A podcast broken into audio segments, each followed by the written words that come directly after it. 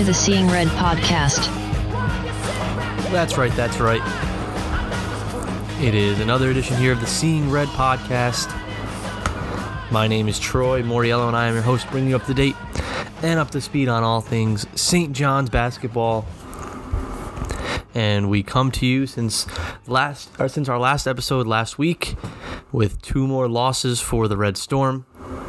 They have plummeted down now to 12 and 8 overall, and more importantly, 1 and 6 in the Big East. They are now one and six and in sole possession of last place, and really a full game back now of last place in the conference at one and six, losers of six of their first seven, and still seeking that first road win uh, in the conference.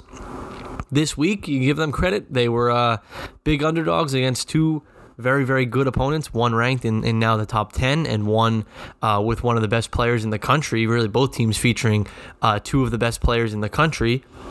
They only fall by three against a Seton Hall team that certainly had more talent than them. Uh, obviously, blew a 13 point lead at halftime in that game, but nonetheless, uh, really fought hard in that game.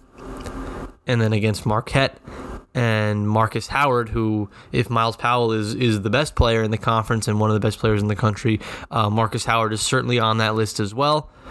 Uh, he scores 32 against St. John's and the Red Storm, end up falling in that game 82 to 68 on the road against the Golden Eagles of Marquette.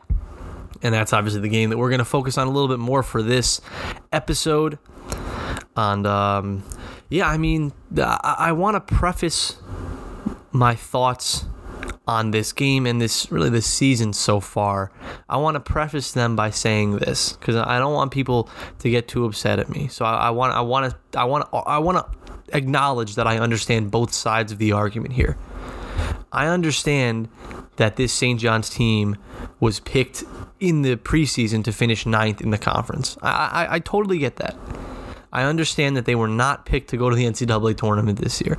I understand that we came into the year saying if if they can get to 500 and make the NIT, that's a good year. I, I totally get that going into the year.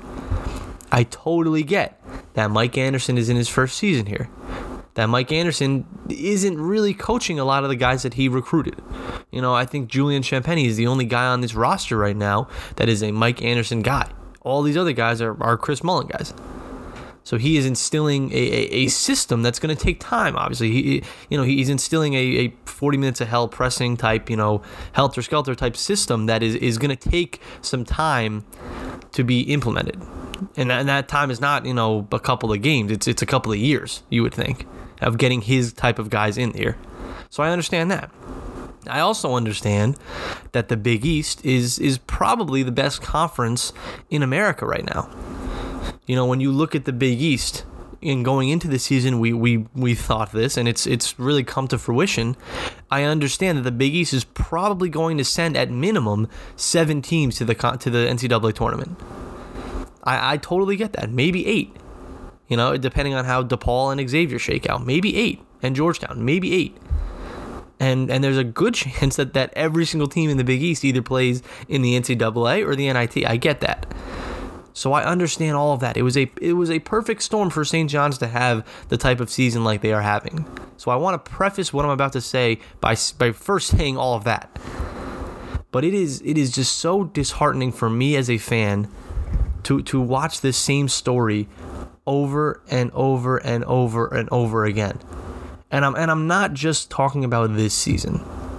I'm talking about you know a couple of years, 2 years ago, I'm talking about you know 2014 under Steve Lavin. Uh, it's just it's just over and over and over again this cycle of a strong non-conference performance. You know, an 11 and two uh, as as they were this season. You know, a 10 and two a couple years ago. You know, a, a 12 and 0 as they were last year. Seeing that strong non-conference, and then entering Big East play and opening one and six, or opening 0 and 11 or opening 0 and 5. Here, I, I want to pull up something real quick. Here are the St. John's uh, starts in Big East play since 2013 14. Here we go. Here, here, here's how the Red Storm have started since 2013 14 1 and 6, 3 and 5, 0 and 11, 3 and 5, 0 and 13, 3 and 6, 0 and 5. That's going from this year back to 2013 14. So it just feels like every single year, and, and, it feels like we're watching the same story over and over and over again with this program where the losses to start Big play, it just feels like, and, and that's what we felt like this season too, where, where you look at this season right now, and St. John's has six losses in the conference. And you look at those six losses and you go, Butler, they had a five point lead with three minutes left on the road against Xavier, they lost by eight, but did Xavier do anything in that game that made you feel like they were head and shoulders better than St. John's? No. Georgetown, they played a terrible first half and they got they got they're blown off the floor. That's fine. DePaul, they won. Providence was the same story as Xavier.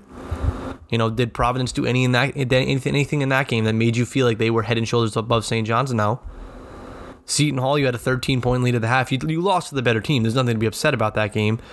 But nonetheless, you just couldn't close it out. And now Marquette, the same thing. You were in that game the entire way through and you could not close it out. And it just gets disheartening for the fans. And I'm, I'm sure it gets disheartening for the players to be watching this same story over and over again. Not only, you know, this season, but, but past seasons as well. It's tough. It's tough to just continually watch this team come into Big East play and, and to feel like you've had a chance to win every single one of these games that you've played so far. You know, am I saying that they should be six and one right now or seven and zero? Oh? No. But the, the, you know, it's not crazy to think that this team had a shot to be a three and four type team right now in the conference, or a four and three even. Instead, they are one and six because they haven't been able to close out really one game this season. Even DePaul, they almost let back into that game. They really have not been able to close out one game in the Big East, and it's killed them so far.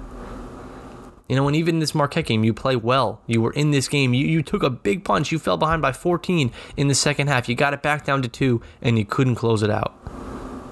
And it just feels like we've watched this story a lot. And you worry now. Because I, I still think that the goal should be six wins in the conference. I do. But you worry now how much of a toll this is going to take on these players to just continually be losing really what feels like the same game over and over again where you're in the game you know you have you have the talent to compete with every team in this conference because Seton Hall is at the top right now and you led them by 13 at the half and you were in that game the entire way through so St. John's clearly has the talent level to at least compete but I just don't think that they have the talent level to win and to close out games and at some point, you know, if we're saying that as a fan base, I would think that the coaches and the players, it's in the back of their head too. That, you know what, we're good enough to compete, but we're not good enough to win. And, you hate to think that, but it, I'm worried that that's going to be the thought process now. And I don't want this to turn into a, a 2 and 16, uh, you know, doormat Big East season. I don't think it will.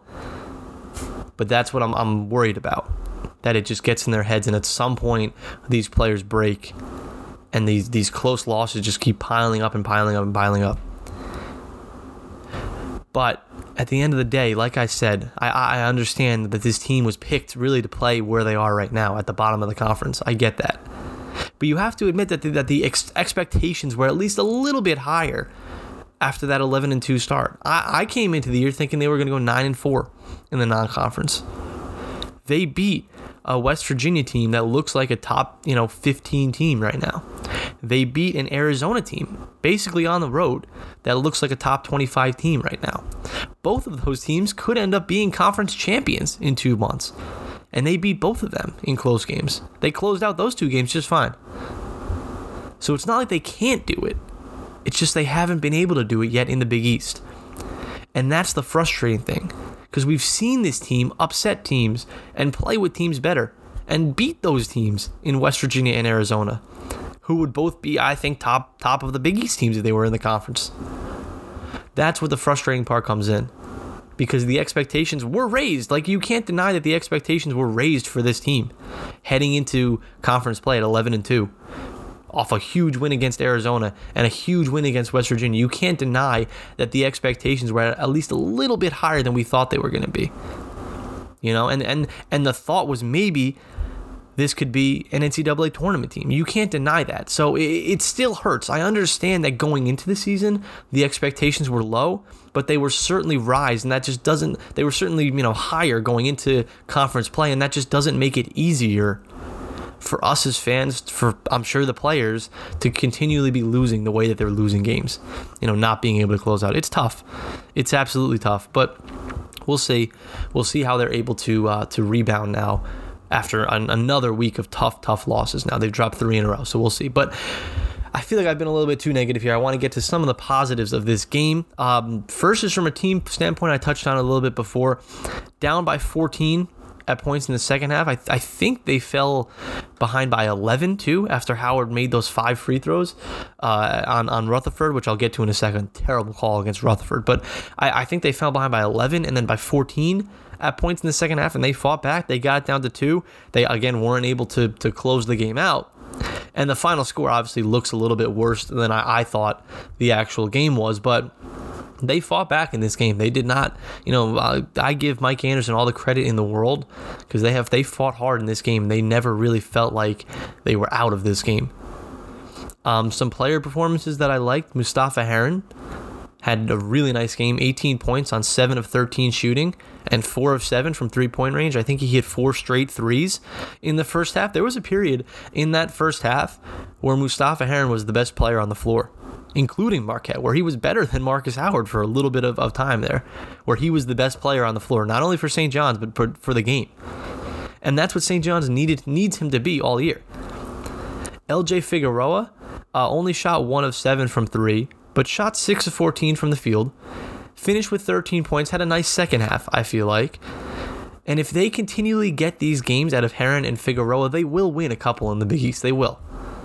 They, they combined for 31 tonight, which is a little bit low, but really right around where you need those two guys to be. You know, somewhere in the 30 to 40 range. If those two guys keep playing the way that they're playing, they're going to be okay, and they will win a couple of games. One more performance that I really want to highlight is Marcellus Earlington. In 18 minutes, he scores 9 points and grabs 6 rebounds took 12 shots actually, went four of 12, uh, hit a three as well.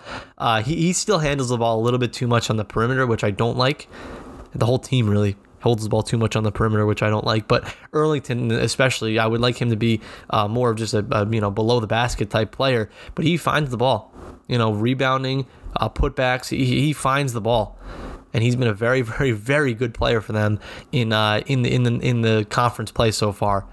Earlington nine points in 18 minutes off the bench. Really, really good job by him. He's played very, very well.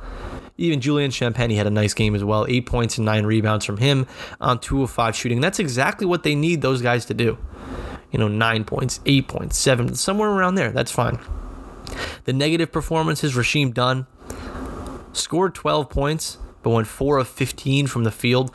Uh, way too out of control. You know, you've I, have said this before. I feel like he gets blinders sometimes when he. I like that he drives to the basket, but sometimes his decision making upon driving to the basket is not the best.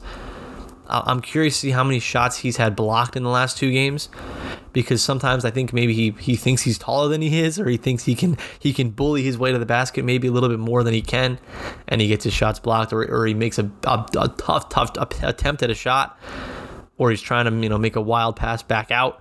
So uh, he was too out of control in this game, and I don't want to say he cost them the game, but but down the stretch he definitely did not help them you know, and more so hurt them down the stretch. So Rasheem Dunn probably his worst game, uh, not only of his of Big East play, but really of his St. John's career this season so far. He did not play well in 32 minutes.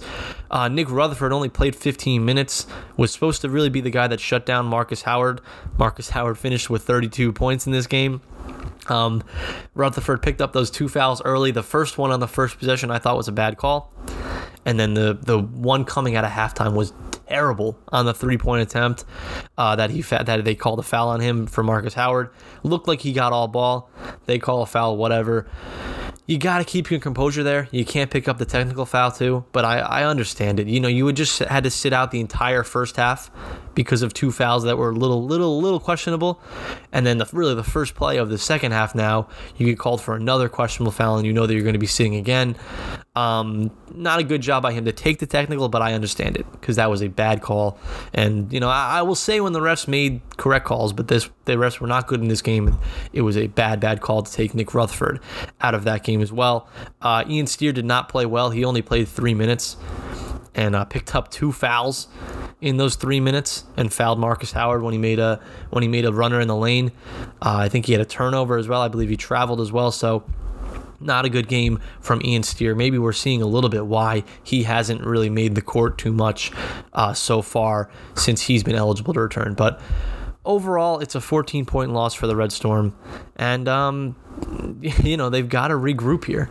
They've got to keep this thing from getting to, you know, 1 in 10. 1 and 11. They, have got to. it starts against DePaul. DePaul's a, a beatable team. I know it's a road game, but DePaul's a team that you can beat.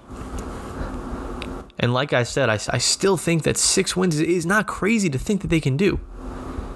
You know, you look at the teams that they've lost to already on the road Xavier, Providence, Georgetown, and I'd even put Marquette in there, are teams that I feel like they can beat at home.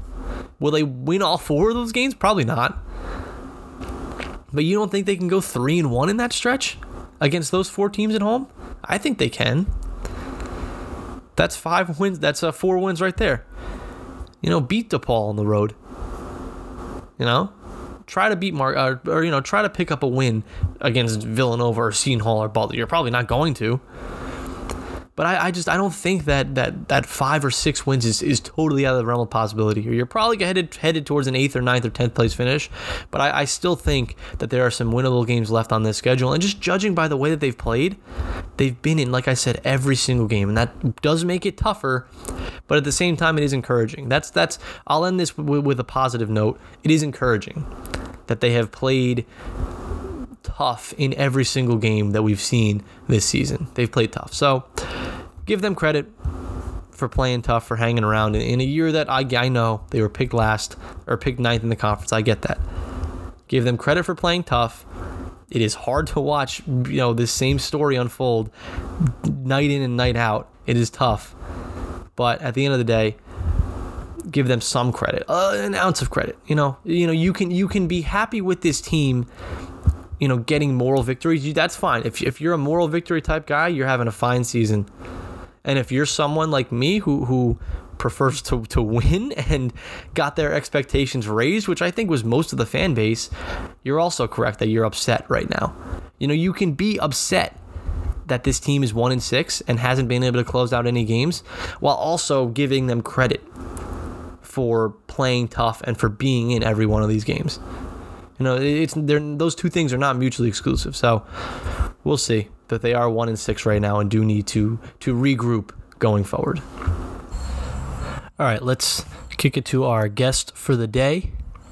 He is CT Fazio. He is a uh, member of the St. John's Twitter community. If you're active on St. John's Twitter, as I know many of us are, uh, you will know him for his tweeting about the Red Storm and the Denver Nuggets as well. So let's kick it to him and let's get going.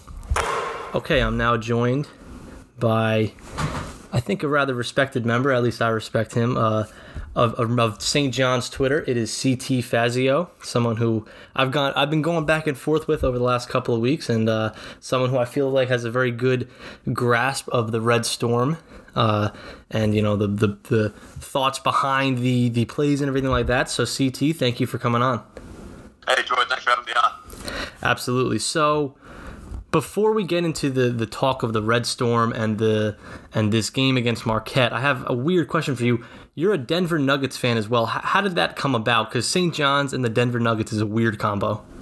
I know it is. Everyone, all my friends say it's a it's an odd combo, but uh, growing up, I've been a, a huge Carmelo Anthony fan. Uh, he played for the Nuggets, and then my friends were saying, "Oh, you can't be a front runner now since he's getting traded to the Knicks." So ever since then, I've stuck with the Nuggets over the years, and, and now they're finally relevant. So it's good to be a fan now. Okay, yeah, I respect that. I, I know a lot of like LeBron fans at least just kind of follow him wherever he goes. So I'm, I'm i respect that you didn't you didn't jump ship to the local team as well. Um, but there's been a lot of of of good basketball for you to watch with the Nuggets at least this season. Uh, they're uh, at the top of the Western Conference. They're near the top. St. John's not so much. The Red Storm uh, one and six now in the in the conference after their loss to Marquette. Um, I said in my open, you know, I think we had reason to be a little bit more excited about this team with the non-conference play, but they were still. I understand that they were still picked to finish ninth in the conference. So, where do you fall on that? Are you are you upset with how they've played so far, or are you someone who says, you know what, they're they're basically playing to what we all thought they would be? I think to the fan base, it's a little disappointing about the record that they have right now, Mm-hmm. but especially from the non-conference because they played excellent in the non-conference. Mm-hmm. They only lost. The only losses were to Vermont and to Arizona State, which both games were winnable. Yeah. But Arizona, they played an extremely good game without Mustafa Heron. LJ Figueroa was the MVP of that game. That was probably the best game of his career. And they also beat West Virginia, who's the top 20 team in the country. Mm-hmm.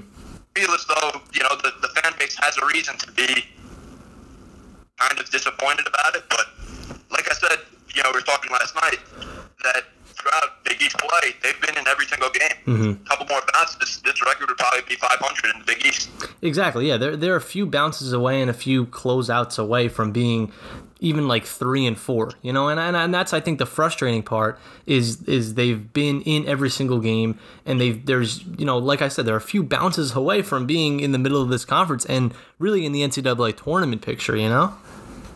Right, because they have the two wins over West Virginia, Arizona. Yeah. Those going to carry weight Mhm. till the end of the year.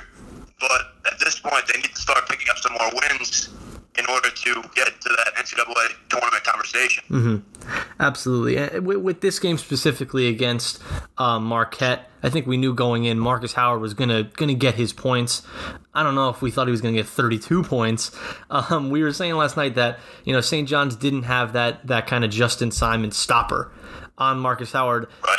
and obviously Nick Rutherford picked up was in foul trouble really right from the start and then right in the second half as well. That hurt them as well. But I still feel like they didn't do a very good job covering Marcus Howard. It feels like way too many of his looks were uncontested or barely contested when you need to be on him right away. Do you feel that way too? I definitely feel that way in the second half. I thought the first half, uh, Anderson did a good job putting Greg Williams Yeah. and Rutherford on him because Greg Williams is also a, a pretty good defender.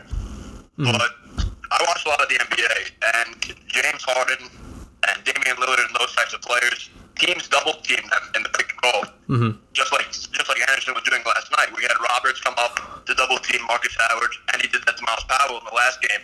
But I thought the second half of both of those games, they got loose, and they weren't really double teaming them again. And also, I feel like when they're both ISOing, they had to send an extra defender to get the ball out of their hands to make somebody else make a play. Because you look at, at the Seton Hall game, they'd let Quincy McKnight go off 15 points in the first half. That didn't really matter. St. John's was still up 13. They were, their, their game plan was let him go off and let's limit Myles Powell. So I thought their game plan actually was pretty good for both the games until the second half, until the offense kind of stagnated and then they couldn't really defend as well going forward. But Yeah. overall, I think they did pretty well. Yeah, Nick Rutherford, uh, you know, only playing 15 minutes in this game. Uh, I feel like if he was on Howard, you know, for let's say 30 minutes or 32 minutes of this game, I don't think Howard gets 32 points. I think that Rutherford was going to do a good job because we saw what he did in that first half, uh, mainly guarding Myles Powell on Saturday. Just feels like him getting in foul trouble. I, I didn't think that the first foul that was called on him and then the, the third foul in the second half, those were two bad calls. And I think that, you know, the, the officials weren't great in this game, but those two fouls really killed St. John's on Rutherford. Uh, yeah, I definitely agree. The technical that found the second half last night was definitely the uh, momentum shifter. Yeah. Because when he's out there, he's he's out there for defense, and he can handle the ball. But his offense is not as much defense as he gives is the offense that he, he doesn't have going out there on the court. So he was a big loss last night. And then also with Rutherford out, then you put uh, Rasheem Dunn as the main primary uh, ball handler, and, and he's not really a point guard, to be honest with you. He's more of a, a scoring guard, getting into the paint. And last night, his decision making was all over the place, and and that's why they, they, they fell behind by so much. And then they, they actually got the lead, you know, kind of close Yeah. in the middle of the second half. But and then you know, the, the shooting also didn't help them either. So Yeah, let's let's talk uh, one more about. I want to get to the offense for sure. One more about the defense though. Uh, Marquette twelve of thirty two from three point range. Howard won four of twelve in this game. Um, way too many times in this game where it was the ball around the perimeter and guys were especially in that in that corner wide open corner threes wide open threes from the wing.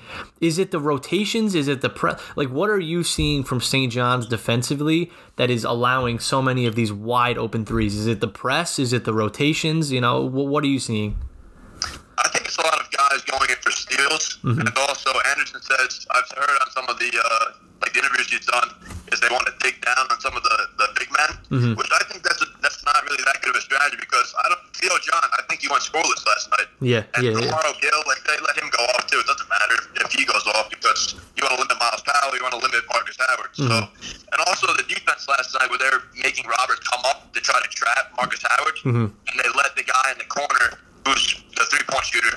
They put him to guard the center off the roll, Mm-hmm. so that's how we're getting so many open threes. But I actually thought some of the threes they were missing last night they were open yeah at some points of the game. So that was I think that was a strategy of, of what Anderson wanted to do. Mm-hmm. Yeah, that Marquette shot 12 of 32, and they probably missed about eight open threes. I would say so. They could have shot like 20 of 30 from three point range for sure. I, I think that's a big part of it. What you said as well is the collapsing on the big men and the doubling on the big men. I don't know if you necessarily need to do that, and then it just results, you know. And and the, and the closeouts as well are not great. Even on Marcus Howard, I feel like the closeouts are just not great.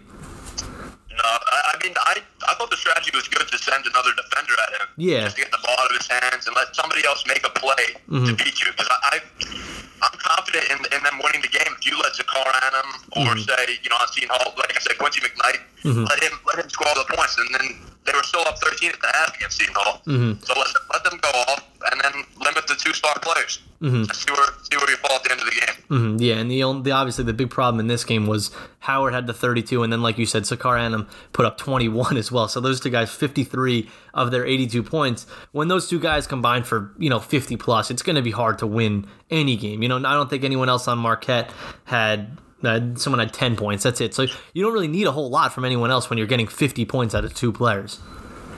Right. And then also too, the second half of both the games is where you let Powell get loose and then you let Howard get loose. So if you continue to have the strategy of let's continue to take away Powell, let's continue to take away Marcus Howard, and let's see if, if these players, these other players, can beat us. I, I really think the strategy going in the first half of both games were, were pretty good. But and also the offense too didn't didn't help. Yeah, mhm, yeah. The offense feels like it got it, it's gotten a little stagnant down the stretch of both of those games. Uh, let's transition to the offense now. Still felt like a little bit too much was on the perimeter in this game. They still shot 28 threes. At least they made 10 of them in this game. But a lot of that was uh, Mustafa Heron who hit four threes. I, I just I he still yeah, he played really, really well. Yeah, he he had a really good game, seven to thirteen shooting as well. But I still feel like the offense is just too too predicated on the perimeter. Um, there were there were possessions where they did not advance the ball inside the three point line until like there was 12 seconds to shoot. They were running off like 18 seconds just on the perimeter. It just it feels like too much of their offense is run throughout the perimeter. You know? Yeah, I agree. I think the ball is, to be honest with you, is in, in Rasheem Dunn's hands too much. Yeah. He's, he's he's basically the only creator that they have at the guard spot, other than Rutherford. But their teams don't really respect him because he can't shoot. Mm-hmm. At least can shoot, but I mean, even his three point percentage, I'm looking at it right now, he's only shooting uh, 22% from three, and that's that's not, you know, that's not really. A th- he's not really a threat out there to shoot. He did hit two last night, but. I think the ball honestly should be more in Mustafa Heron and LJ Figueroa's hands.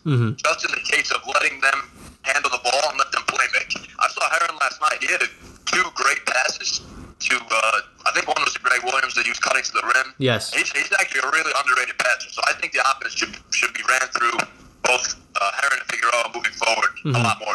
Yeah, and like you said, Rutherford running the point. You know, the Dunn is not like you said. Dunn is not a point guard. Um, he struggled in. Necessity, he's a point guard. Yeah, right yeah, exactly. Yeah, he struggled in this game. Four fifteen shooting. I, I said in my in my open that I just recorded, feels like he he attacks the rim. He's he's really their only guy that you feel like he can really get to the rim. But I feel like his decision making once he enters the paint, he either thinks that he's taller than he is and thinks that he can bully these you know seven footers like Theo John or Maro Gill, or he thinks that, or I think he just kind of gets blinders to the rim. Like what do what do you see with him?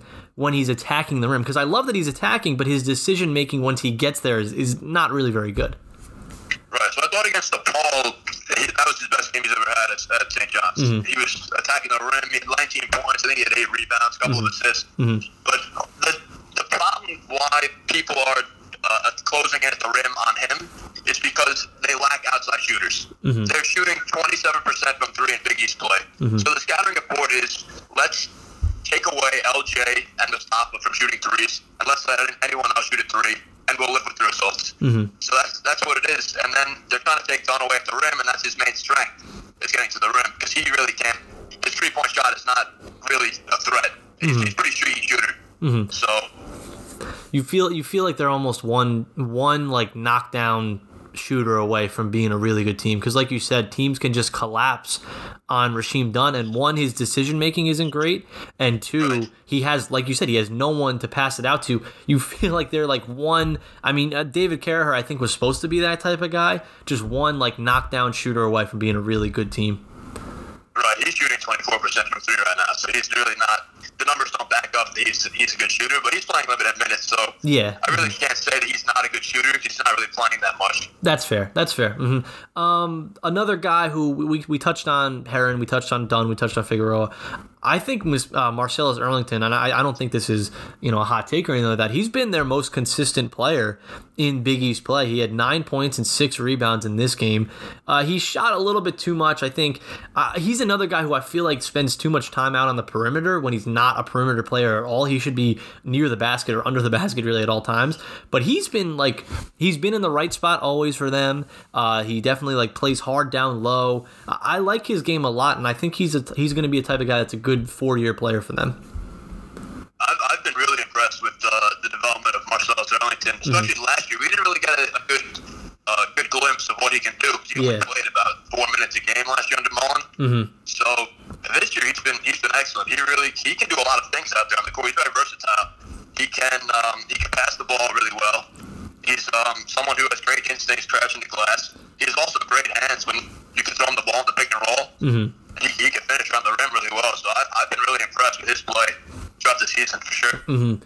uh, give me we've been touching you know mostly on the defense and a little bit on the offense as well one thing that st john's can do defensively and one thing that they can do offensively to kind of get out of this rut that they've been in obviously losing six or seven in the conference is, is there one thing on the defensive and on the offensive end that you, you can pinpoint to say this needs to improve for them to be a better team I think offensively, uh, they need to start playing more offensive centric lineups. Mhm. So you've been seeing now Anderson put it done in the starting lineup, and he put he moved Mustafa down basically to the four, like stretch 4 Mhm. kind of, so he could shoot the ball better. Because he was playing the two Mustafa, and he was getting a little, a little out of sorts Mhm. with that. So he's better at the 4 Mhm. But I think they should play more offensive lineups where they put in maybe put in Rasheem at the point out of necessity. They really don't have many other other players who they can play there. Yeah. Maybe Rasheem, Greg Williams can shoot a little bit. Maybe David Caraher could get a little more minutes. I think Jeff Penny's actually been a better shooter out of the past couple games lately. yeah i agree His percentage is up to 32% right now. That's actually not, not bad considering the rest of the shooting percentages. Mm-hmm. yeah he can hit a jumper I, I, yeah. Right. I'd play a little more offensive lineups where you have the stop and LJ handling the ball. And uh, and Robertson's been good lately too. He's been, he's Yeah. been scoring pretty well. Mhm, yeah. He's been aggressive in the pick and roll. I think they should need to find him a little more uh, off the roll because he he's, he can really uh, catch some lobs in there, get finish inside. hmm And then defensively, I, I would actually ramp up the pressure. To be honest with you, I, I don't think the pressure has been been there the past couple games where they have like the all out traps that they usually used to do. yeah uh-huh I haven't seen that as much lately, so I would try to do that and maybe try to rattle some teams.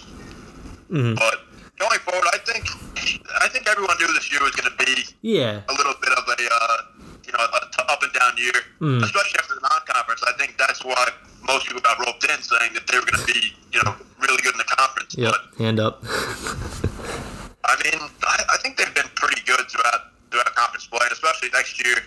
I know the win loss doesn't reflect that. no yeah they, I think next they've been competing coming in, they have some, some good players. Posh Yeah. Alexander coming in, he's a he's an actual point guard. Yeah. So he can he can you know run a pick and roll. He can get to the rim. He can shoot a little bit. Mhm. He's going to be a really good addition next year. So Mhm. I mean, I don't know if Figueroa comes back, but hopefully I think hopefully I think he's going to be a big time addition. But Mhm. I'm looking forward to see the rest of the year. I think they can win a couple more games, and uh, they'll be a out in the Big East tournament for sure. No, I agree, and they, they they've you have to give them credit, and I said this in my open. You can you can give them credit for playing tough in these games and you know not not really getting blown out of any games except for Georgetown, while also being upset that they're one and six right now. You know those two things are not mutually exclusive. You know. Right. They've, they've been in every game. They've, I mean, against Marquette last night, they were basically down less than eight points, and you know the, the game got blown open at the end. But every game they've been right there at the end. I really thought the Seton Hall game they were going to win. Yeah. No. Absolutely. Game, but they had that game. That's against the top ten team. So they, they almost beat them. They beat DePaul, who just beat Butler. Absolutely, man. Well, I appreciate you coming on. Uh, thank you for coming on, and uh, hopefully we'll talk soon in the in the uh, in the future because I enjoy kind of breaking down the games like this with you. So I appreciate you for coming on on kind of short notice here. Absolutely, really enjoyed it. Thanks for having me on, Troy. All right, talk soon. Thank you. All right, big thank you to uh, CT Fazio there from coming on. Um, really cool interview. It was more kind of X's and O's oriented on his side at least, and I always like that because, like I said, I feel like he's someone who really understands the X's and O's of what goes into into these games. So I appreciate him kind of coming on and giving us that type of a breakdown.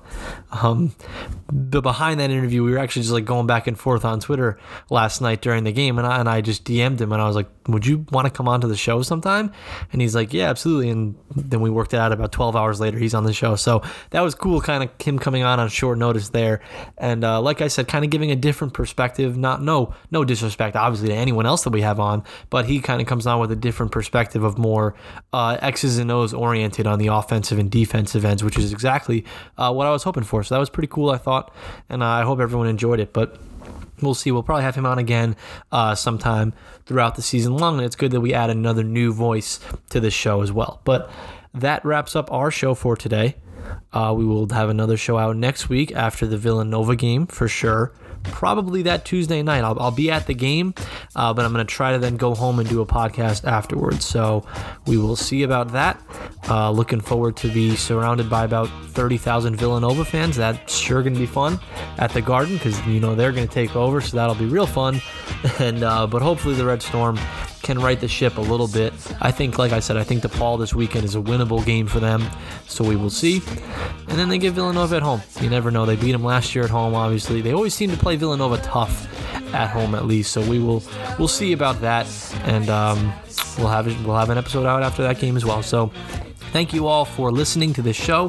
Hopefully, the Red Storm can improve a little bit this season to make things uh, a little more positive on the show. But thank you all for listening.